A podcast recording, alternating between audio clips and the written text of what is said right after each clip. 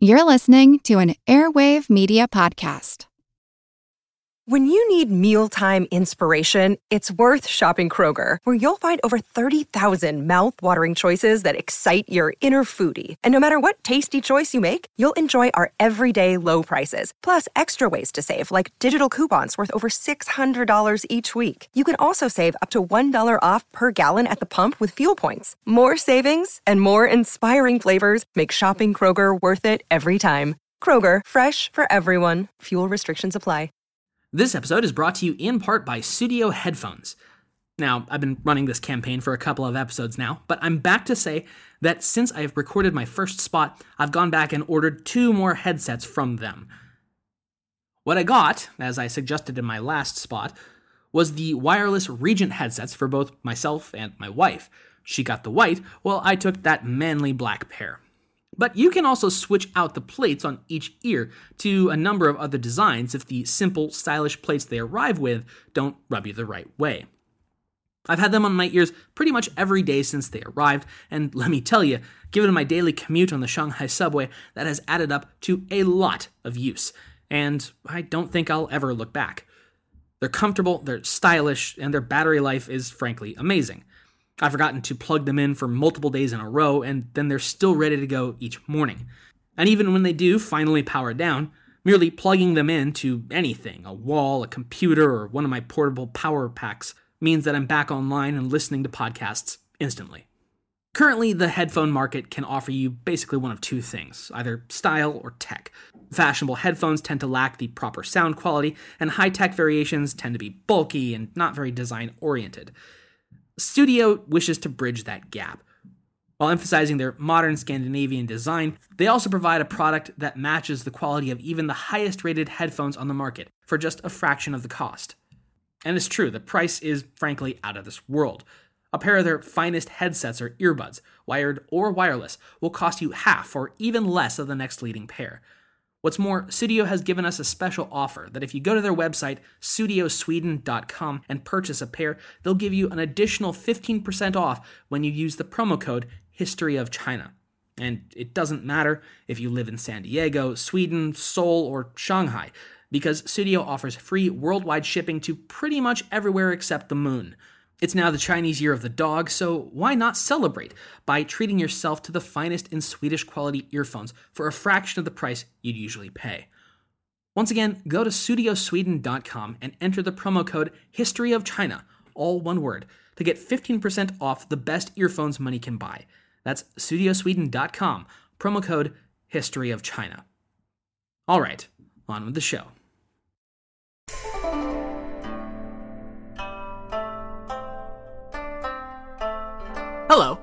And welcome to the History of China. Episode 137 A Song of Rice and Flour. Hello, and welcome back. Let me start off by wishing you all a happy and successful Year of the Dog, now that the Chinese New Year has come and gone.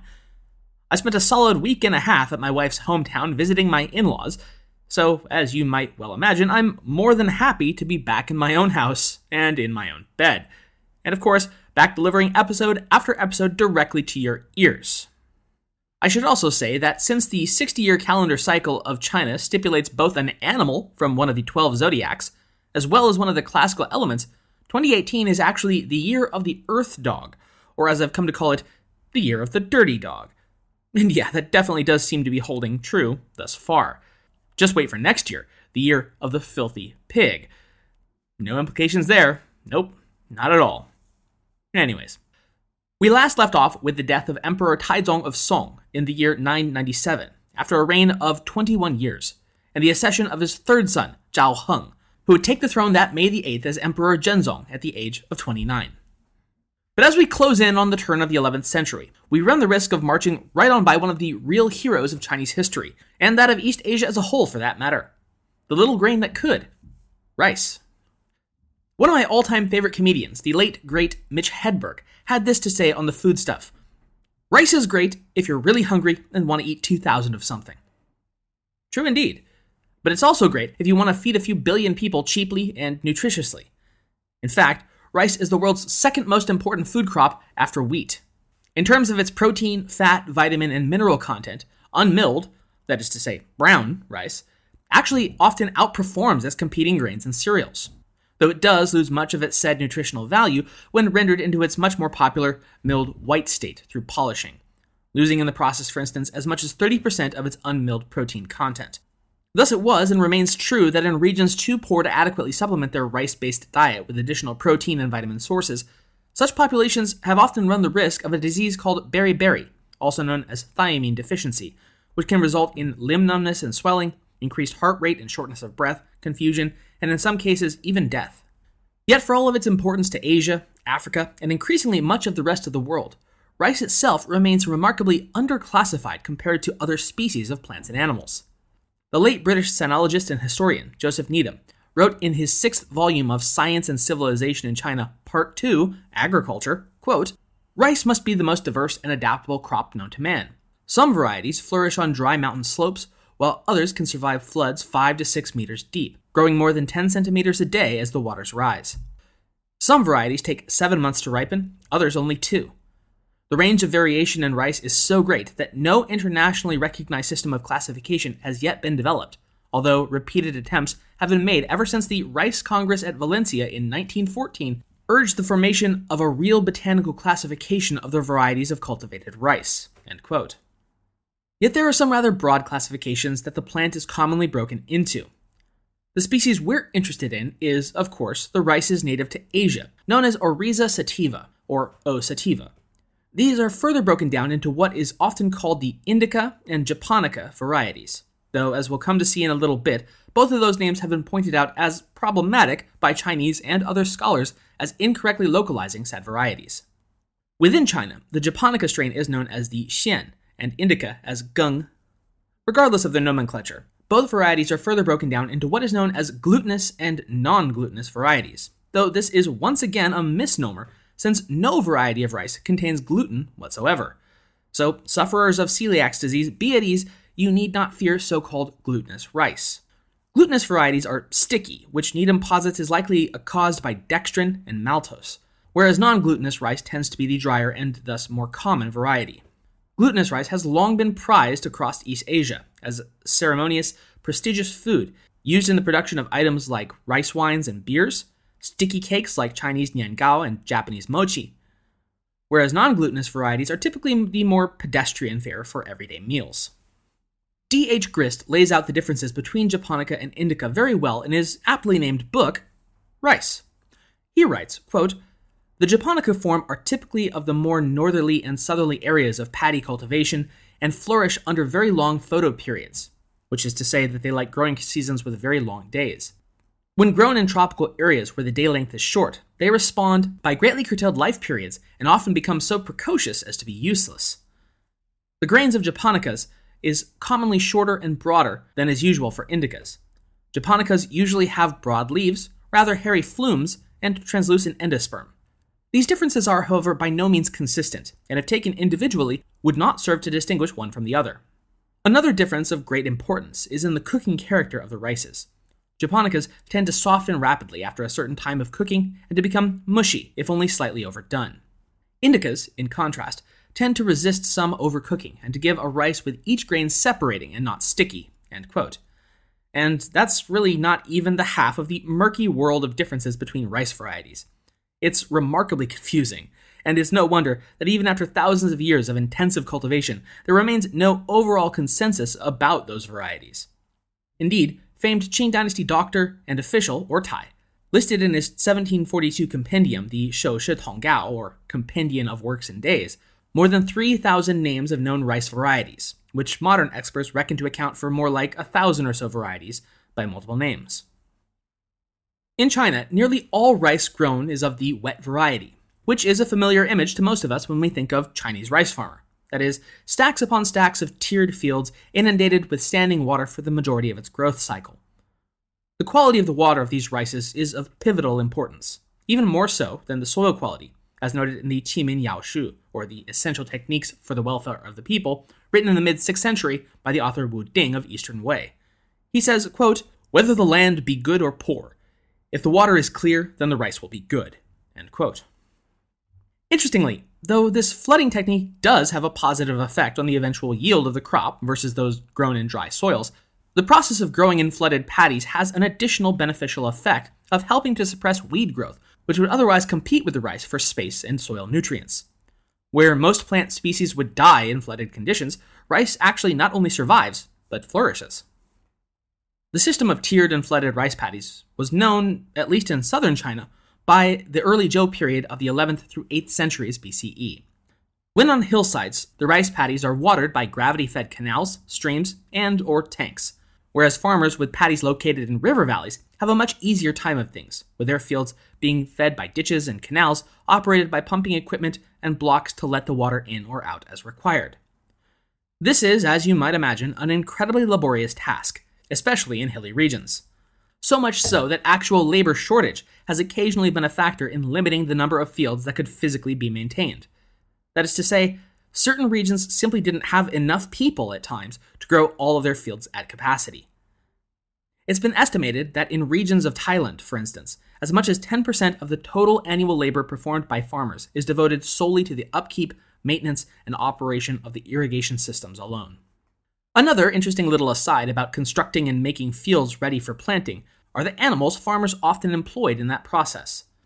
Now, it'll come as no surprise that great beasts of burden like the ox were frequently employed to dredge and till the soil. But there's a much less obvious animal partner at work too fish. From the 10th century Lingbiao Luyi, or recordings of the strange in Lingbiao, quote, in such districts as Xinzhou and Longzhou, which is in modern Guangdong, the fields are all on hillsides. They choose flat pieces of virgin soil and work them to make diked fields. They observe rainfall carefully, and once water has accumulated in the hills, they first of all buy huan fish, which is in English called grass carp, a herbivorous fish, which they distribute among the fields. After two or three years, the little fish have grown large and have quite eaten away the roots of the weeds, so that the field is ready to be planted. The farmers can sell the fish and plant their rice in weed free fields. This popular method is really excellent. In terms of northern China, it's sometimes stated that the drier, colder climate has been the chief limiting factor in rice cultivation there. Needham, however, disagrees with this assessment, stating, quote, Although a little on the dry side, the climate is not inherently unsuitable, and we know that for long periods the climate of northern China was distinctly warmer and more humid than it is today. Rice is the principal food crop in Korea and Japan, both of which are at a higher latitude than much of northern China. But their terrain is hilly and broken, crossed by many streams, and thus, like much of southern China, suitable for the construction of wet fields dependent on small scale irrigation systems. Northern China, on the other hand, needed to have large scale irrigation constructions to render the majority of its land suitable for rice cultivation, a process that was often bitterly opposed by local landlords who saw public irrigation works as a populist threat to the almost feudal organization of production on their estates. All right, so that about taps out my inner botanist let's get down to the history of rice in Asia. If you think back, way back, all the way back to the very first two episodes of this very podcast, when we were talking about the mythical three sovereigns and five emperors who forged China out of the primordial world, you may remember the second of the sovereigns, that clear skinned and ox horned demigod, Shen Nong, the god of farming, who, surprise, surprise, taught the Huaxia people how to farm things like tea and rice as far back as 4,500 years ago.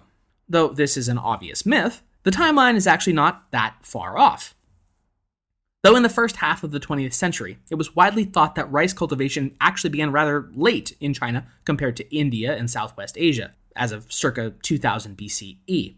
Archaeological discoveries in the Yellow and Yangtze River valleys in the 1950s, 60s, and 70s overturned this theory, with sites like Qingliangang near Shanghai showing strong evidence of rice cultivation as far back as 4000 BCE and around the Taihu Lake in northern Zhejiang province, near Hangzhou, showing cultivation of both Japonica and Indica strains as of 3300 BC. Though some scholars, such as K.C. Chang and He Bing Di, long maintained that the earliest Chinese rice farmers were the millet growers of the Yangshao culture in the Yellow River area, and that Chinese rice was domesticated by migrants from the north who introduced their superior culture to the southern regions during a period of rapid expansion under population pressure. Needham points out, though, that such a hypothesis ignores the fact that millet grows well at tropical latitudes, thus nullifying the proposed necessity of domesticating southern rices. Nevertheless, such dates far outstrip evidence of rice cultivation in either India, tracing back to the 3rd millennium BC, much less Japan, adopting the crop as a Chinese import as of the 4th century BC.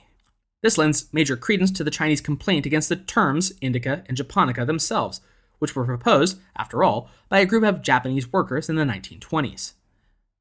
Still, in spite of the push towards the relabeling of indica and japonica strains, respectively again to the Xian and Geng, specifically by the, and I must say I love this title, Great Chinese Expert on Rice, Ting Ying, in 1961, the earlier labels have retained their preeminence in much of the world, at least outside of China. Yet, even this theory of central and northern Chinese original cultivation of rice in the 5th millennium BCE was dealt a blow in 1976 by the discovery of remains of rice cultivation at Ningbo in southern Zhejiang at the Hemudu site, dating back a thousand years before even that to the 6th millennium BCE, as early, if not even earlier, than the first known farming settlements whatsoever along the Yellow River. Needham writes of this civilization, quote, The village of Hemudu consisted of houses on stilts built on the edge of a marsh. Even the earliest cultural stratums show signs of considerable technological sophistication, including well made, finely decorated pottery and complex carpentry works.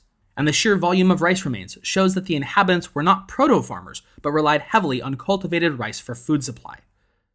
The Hemudu culture has few, if any, affinities with the contemporary cultures of the Yellow River Valley. But we may find a plausible explanation for this in the hypothesis, now accepted by many archaeologists in both East and West, that mainland Southeast Asia played a crucial role in early East Asian cultural development. Hopefully, not to put too fine of a point on it, but this is just one more nail in the coffin of the traditional Chinese historiography of itself, which saw itself as the primary cultural exporter to any and all barbarous neighbors, who, seeing the obvious superiority of the Yellow River civilization, sinified themselves or were subsequently colonized. Instead, we start to see a picture far more in line with virtually every other instance of cultural interaction across time. It's always, always a two way street. There's no single fount of culture or civilization flowing outward into the rest of the unenlightened world. Instead, cultures meet, trade, and share what works for them, and take unto themselves better solutions when those are made available. I'm Jane Perlez, longtime foreign correspondent and former Beijing bureau chief for the New York Times. I've been a foreign correspondent in lots of places Somalia, Indonesia, Pakistan, but nowhere as important to the world as China. I mean, China is not dropping anti democratic paratroopers into Montana but of course, we did see things like the weather balloon slash spy balloon riveting the whole country for a week. This is Face Off, an eight part series in which we'll take you behind the scenes to key moments in the tumultuous US China relationship. We'll speak with a diplomat, a spy, a tech reporter, a US admiral, even Yo Yo Ma. Plus, my pal and noted China historian Rana Mitter joins the conversation.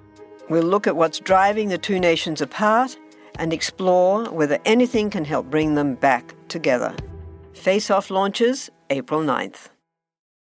Ultimately, Needham concludes that the most likely origin point for rice cultivation was the multitudinous river valleys of Southeast Asia, that is, Thailand, Burma, Assam, and Yunnan in China, from a Meso and Neolithic culture group known as the Huabin that existed between 12,000 and 2000 BCE. Rice cultivation is claimed to go back in that region at least as early as 5000 BCE, and perhaps even as early as circa 7000 BC, potentially marking the region as one of the culture and domestication hearths of the prehistoric world, alongside the more commonly known ones like Mesopotamia, the Nile Valley, the Indus River, Mesoamerica, and, of course, the Yellow River Valley. Where does all of this talk about varieties of rice and its origin get to the Song dynasty, though? Don't worry, it's right about now. The most important distinctions between types of rice have long been noted to be their flavors, favorable growing conditions, and critically, their ripening period. This last will prove the most important at the turn of the 11th century, and here's why. Rice that takes longer to ripen, often thought of as being primarily Geng or Japonica varieties, though both strains have early and late ripening varieties, it should be noted, tend to yield a significantly larger crop of food, which is great as far as such things go. Early ripening varieties, though, yield a different sort of boon. the possibility of multi-cropping and receiving multiple harvests in a single growing season, or at the very least, a fallback in case of environmental disaster or crop failure. 12th century scholar from Anhui named Xu Lin wrote of these and other differences between Indica and Japonica strains. Quote, the greater cereal Da Hegu is nowadays known as gung rice.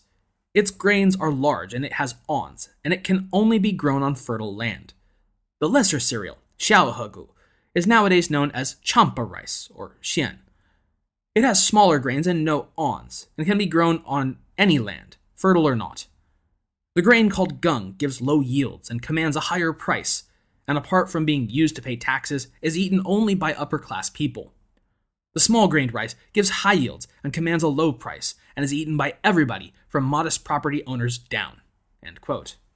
It would be this champa rice that would revolutionize Song Chinese agriculture in the 11th century. The rice derives its name from its supposed place of origin, the kingdoms of Champa, a collection of largely independent polities that extended from the center to the southern coasts of what is today Vietnam and has beaten off both Chinese and Viet attempts to seize control over the territory since its formation in the late 2nd century CE, something it would continue to do until 1832 when it was at last defeated and annexed by the Nguyen dynasty, though a sizable number of Cham peoples would escape to Cambodia, where they still exist today. In any case, the majority of rices of both Gung and Xian strains ripen in the ninth month, known as Shuangjiang, or when the hoarfrost descends. These late ripening rices were virtually the sole source of food for Chinese prior to the 11th century, though there are minor indications of some earlier ripening varieties being used in regions like Jiangxi and the Yangtze Valley as early as the 5th century CE. Even so, these were of virtually no importance to the grand scheme of things. In all, rice farmers had little choice but to put all of their rice in one basket, to play on the old saying. That is, plant in the spring, wait seven months, and cross your fingers that something terrible didn't happen, like a flood or locusts or the like. Because if it did, barring an imperial grain silo being stalked and opening its doors, you were just out of luck. Disaster or crop failure for any reason at all could and frequently did result in massive starvation, instability, and even revolution and rebellion across the eras. And much of it tied squarely to the fact that everyone's fortunes were inextricably tied to that of their rice that they all planted and harvested at roughly the same time. The Soushan Nongpu, or Survey of the Agriculture of Shuttle Mountain, describes the kind of helplessness the peasantry would feel in the event of such disasters befalling them. Quote, the peasants accept these disasters as inevitable. Though they weep and curse them, there's nothing they can do. Alas, how bitter is such fate! The first disaster strikes in mid autumn, when the grain has started well, has flowered, and is just heading. Suddenly, a cold spell strikes several nights running. The rice panicles are blasted by the cold, shrivel, and turn black and mottled. This is called the dark wind. The other strikes in midsummer, in stifling humid weather, when the hot air presses down on the lands so clouds form in the mountains. Frequently, this produces rain, and its arrival coincides with a strong southerly wind which carries the rain back and forth with it. Such constantly changing weather, veering from wet to dry, affects the grain of the fields, for locusts appear and, munching noisily, devour all the leaves completely. The peasants say these two disasters fall from heaven. Indeed, though there were methods farmers used to attempt to control pest populations and the like, in reality, there was very little that farmers could do at all to save their crop from such events, right up until the advent of chemical pesticides. But as the 10th century winded down towards the 11th, China was fast approaching an even greater agricultural challenge than periodic famine, which could, after all, at least partially be solved by effective government taxation and by storage of crop yields for those lean times. At least, ideally, you know, if the government could be bothered. No, the problem as of the year 1000 was that China's population was approaching something of a hard limit on just how many people their rice could possibly feed. According to Kent G. Deng of the Department of Economic History at the London School of Economics, in his paper Fact or Fiction Re examination of Chinese Pre Modern Population Statistics, China's population had positively ballooned in an incredibly short period of time following the establishment of the Song dynasty in 960. The Five Dynasties and Ten Kingdoms period had, like virtually every period of Decian, devastated the Chinese population, especially given the destructive and far reaching effects of the Khitan Liao's frequent raids. Census data, adjusted by Deng as of the year 659, dipped to as low as 13.3 million people. Compare that to a population in 845 of more than 28.5 million, or back in 742, just prior to the unrest that would lead to the An Lushan rebellion, of almost 49 million. Yet, by 976, just 17 years later, China had gone from 13 to 17.8 million people, and by 996 to 26.4 million. And by 1006, this just prior to the formal introduction of Champa rice, up to 42.8 million. So that's a population explosion nearly quadrupling the population back to the highs not seen since the height of the Tang Dynasty in just half a century. That'd be like the population of the United States going from its current population of about 323 million people to a population rivaling that of modern China at 1.3 billion people by the year 2068.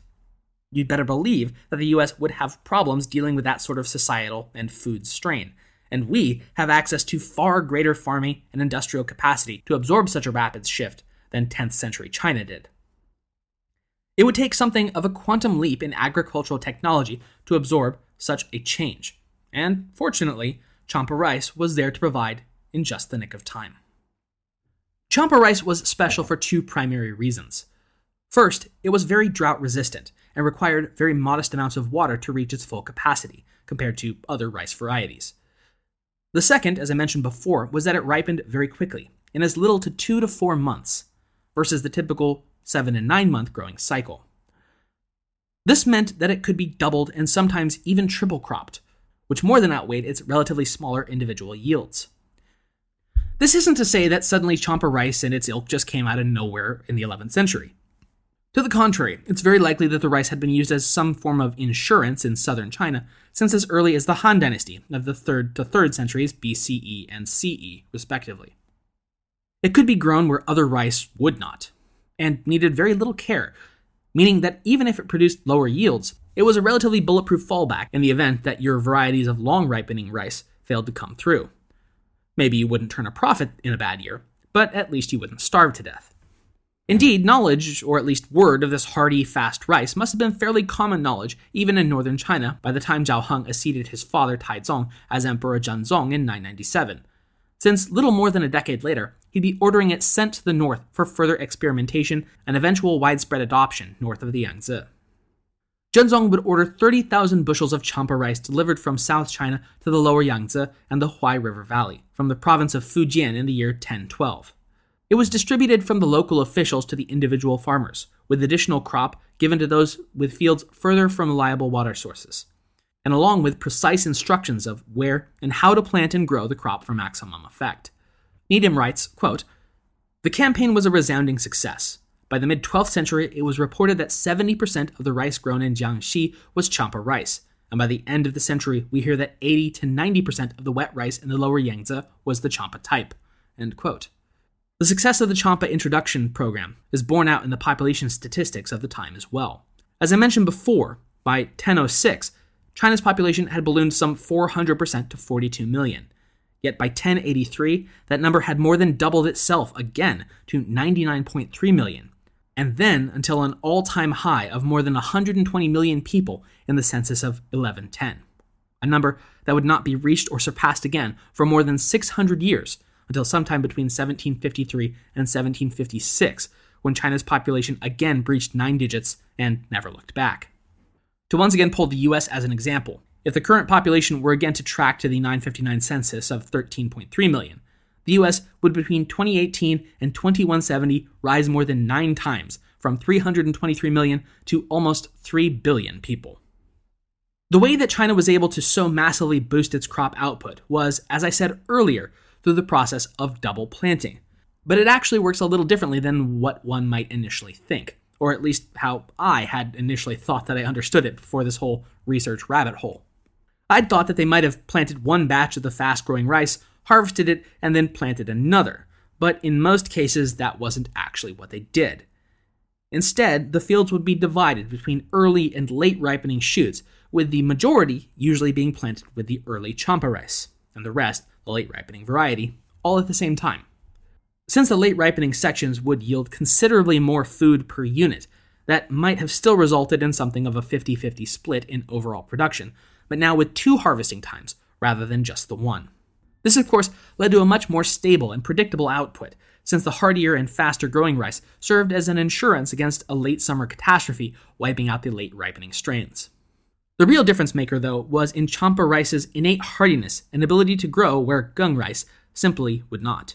Needham writes that, quote, they were invaluable in marginal rice areas, which called for varieties that would ripen even more rapidly or for special strains that could serve unusually menacing natural conditions. The marshy flats of Jiangsu, north of the Yangtze, visited by the midsummer flood and consequently submerged for a great part of the year, made up one such blighted area. For this reason, Gaoyou and Tanzhou cities, both in the heart of the Jiangsu Flats, became virtually the experimental farm for extremely early ripening varieties. To beat the annual midsummer flood, peasants from Gaoyou developed the 50 day variety in the 16th century. It was the 50 day that saved Gaoyou's peasants from total crop failure during the terrible flood of 720 21. In the 18th century, the 40 day strain was developed, probably independently, in Gaoyou and Hangzhou in southern Hunan. When Jiangsu was particularly hard hit by the flood of 1834 35, the 30 day variety, which was said to have been developed in Hubei, was rushed in and distributed to the peasants of the Jiangsu flats. Just as important as early ripening strains, though, were those varieties of rice that could be sown late and then harvested quickly before winter frosts set in. These were used both in areas that wished to be replanted after the quick ripening spring crop had been harvested, so my initial thought wasn't totally wrong after all, and also where floods tended to occur earlier in the year and would thus need to be waited out before planting could begin at all. These varieties would come to be known as cold champa or winter champa due to their late harvesting season. But maybe the single most useful variety of the champa rice to be engineered by Chinese farmers was the Chitaohua or rouge peach blossom rice. Not only could it be harvested very quickly after planting, but its most useful quality was its high salt resistance.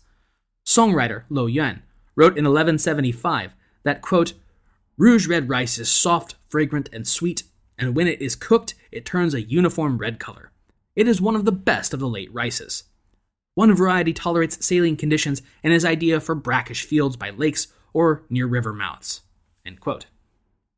Thus, through Zhenzong's introduction of champa rice in 1012, China was able to now plant on hilly, insufficiently watered lands, in semi saline lands, or those that had been inundated by seawater, along with providing both higher yields and more crop sustainability through multi cropping. In fact, in some of the southernmost provinces, it even became possible to plant as many as three crops per year, though the return on that would prove to be such a marginal gain for the amount of extra work required that it remained uncommon. This, combined with the cultivation of winter wheat that could be sown after the last crop of rice had been harvested, and then itself harvested in early spring before the spring rice crop was planted in regions like the lower Yangtze provinces, and later Hubei and Hunan, provided a degree of food surplus and stability that had never before even been dreamed. And yes, me mentioning wheat does technically qualify me as talking about flour, which does justify the whole episode of this title. Though, I will say, you can totally turn rice into flour too. So there. Thus, China has solved its burgeoning population crisis with the introduction of these new varieties of fast growing crops, meaning that next time we can get back to the nitty gritty details of the 11th century politics within the Song state. But, and this was brought up to me by a listener, since it is the turn of the century, it seems like as good a time as any to once again open up the lines to your questions about all things China. I've got a few in the bank already, but would love to have more and devote a special episode to answering them for you. This will definitely not be for the next episode, as I don't expect everything to come flooding in all at once, and certainly couldn't get to answering them all, even if they did. Let's set the cutoff point for this round of questions for the third week of March. That'll allow me enough time to hopefully get another narrative show out, and then get back to you with all your questions and my answers. Again, they don't necessarily need to be constrained to the Song Dynasty or the Five Dynasties period, though that will obviously still be the freshest thing in my head.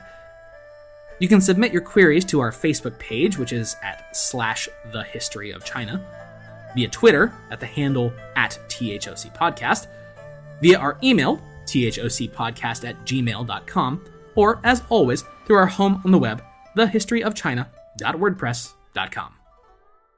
Thanks for listening.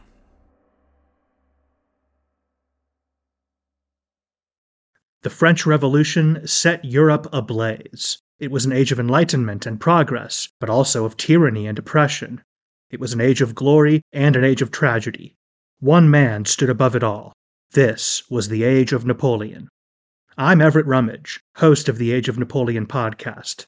Join me as I examine the life and times of one of the most fascinating and enigmatic characters in modern history. Look for the Age of Napoleon wherever you find your podcasts.